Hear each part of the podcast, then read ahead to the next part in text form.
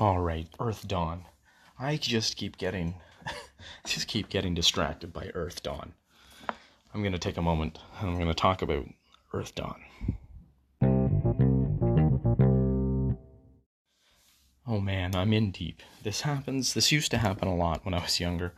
I would um, flit from one game system to another, um, just jumping back and forth. We'd sometimes get a game, maybe two in, and then I'd already be on to the next system, um, dreaming up adventures, uh, making characters, trying to convince the rest of my high, uh, then high school friends to uh, to play the new system with me. But these days, I'm much more settled of, in my in my uh, middle age. I uh, am able to focus a little better, perhaps, and uh, GURPS is pretty much the game for me. Um, it's just a great game. And every time I go to another game, I see the flaws in it, and I think I could do probably better, do this or that better with GURPS. Now, I'm sure um, most people don't agree with me there, but uh, that's how I feel, and, and why I like GURPS the most. It's it's my main my main jam. But this Earth Dawn just keeps pulling my attention away, and um, and I will I will say flat out that um, I think GURPS is still a better game but Earth Dawn has some really cool things about it that I just keep finding um, is um, fueling creativity. Maybe I'm I'm thinking about adventure ideas, just reading through it, and it's the darn setting. Everybody who knows a little bit about Earth Dawn will understand what I mean by this. The setting is very inspiring. It's a great setting, um, and but right, you know. One more mention comparison to GURPS right off the bat. I've noticed um, now they've done better in fourth edition actually, but it's always been the adepts, like the classes, the adept um, disciplines are fairly cookie cutter. Like one warrior is pretty similar to the next.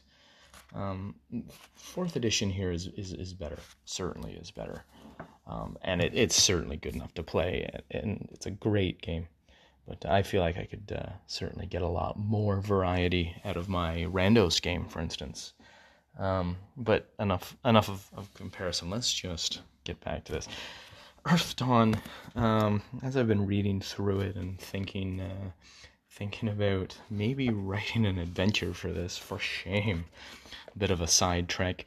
Um, might have some more material coming on this. Um, but uh, as I'm just getting into the world and enjoying the uh, the artwork, they've got great artwork, and I've always thought the it's just an interesting motif to their art. There's always like, you know, strange. Everything's got runes on it in the background, and um, I always thought that was just you know a creative um, choice maybe that the artists were making.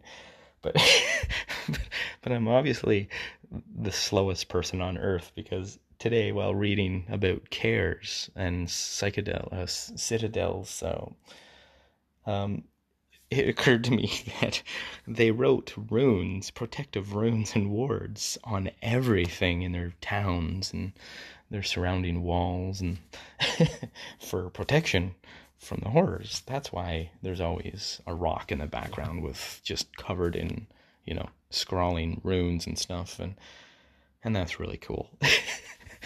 it's too bad it took me so long to figure that out, but uh, but that's really cool. And the and the art, um, like that that um, statue, the face of the um, the female statue face in the murk. Uh, what is it? The mist, the mist swamp. So on the cover of the first edition, um, that was basically why I bought the book when I was the ripe age of 15. I think at the time I saw that that cover, the artwork of the the face of the statue partially submerged in a in a swamp and I thought that was very intriguing, um, very inspiring. I had to pick that up and buy it and figure out what this was about. And uh, there's always lots of you know interesting um, artistry, statues, lots of crafting in the backgrounds of pictures and stuff. And again, I, it occurred to me today, uh, along with the runes on the stones and stuff, that I, I guess there was an explosion uh, of culture and art at the time uh, before the scourge, uh, where as people were at the time they thought they could, you know, um, prove that they weren't horror tainted um, by creating and being uh, creative and using their artistic abilities. So people were probably, you know, doing this a lot and decorating their their kaers um, because let's face it, they're gonna they knew they were gonna be sealed up in these underground or or whatever fortified places for hundreds of years, so they might as well decorate it up. So um, yeah, now I now that I realize that, it's just made the artwork and the world just come alive for me even that much more. Um, it's funny how a silly little thing like that. Now most of you who have already read Earth Dawn uh, probably got that right away. Uh, but uh, for anybody who hasn't uh, figured that out, like like myself, um, um, it's just something I wanted to share. And uh, I, I found as I was driving to work today, I saw like just you know uh, single stones or boulders sitting on the side of the road, and picturing the what it would be like.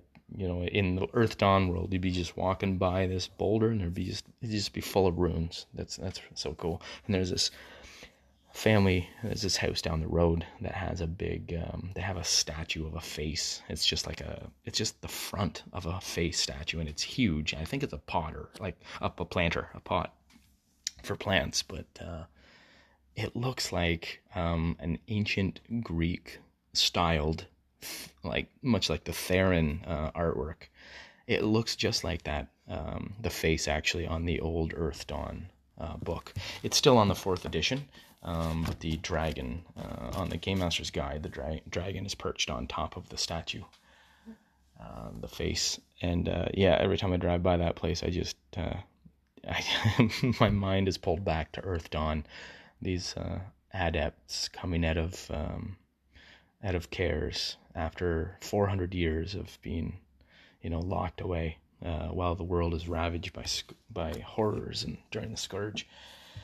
Such a cool game, such a cool game. So um, I'm yeah, I I uh, I don't have a hard time focusing on randos and continuing to play that out. That will be uh, that's my that's my mainstay. But uh, I might try and find some time to sneak in some more Earth Dawn here. Um, I'd like to publish a couple videos on that. I'm gonna finish those characters I think that I uh, started, and in the previous episode of Earth Dawn. And uh, so I'll have those four characters made, and I think I might run them through the uh, quick quick guide, the intro, whatever that starter kit is for Earth Dawn 4. It's a little adventure you can run uh, your characters through, and I think I'll do that solo. So I'll kind of get a feel for how to run a game, um, and uh, y'all can listen in while I go through that, while I stumble through rules, uh, and I play that alone like a loser.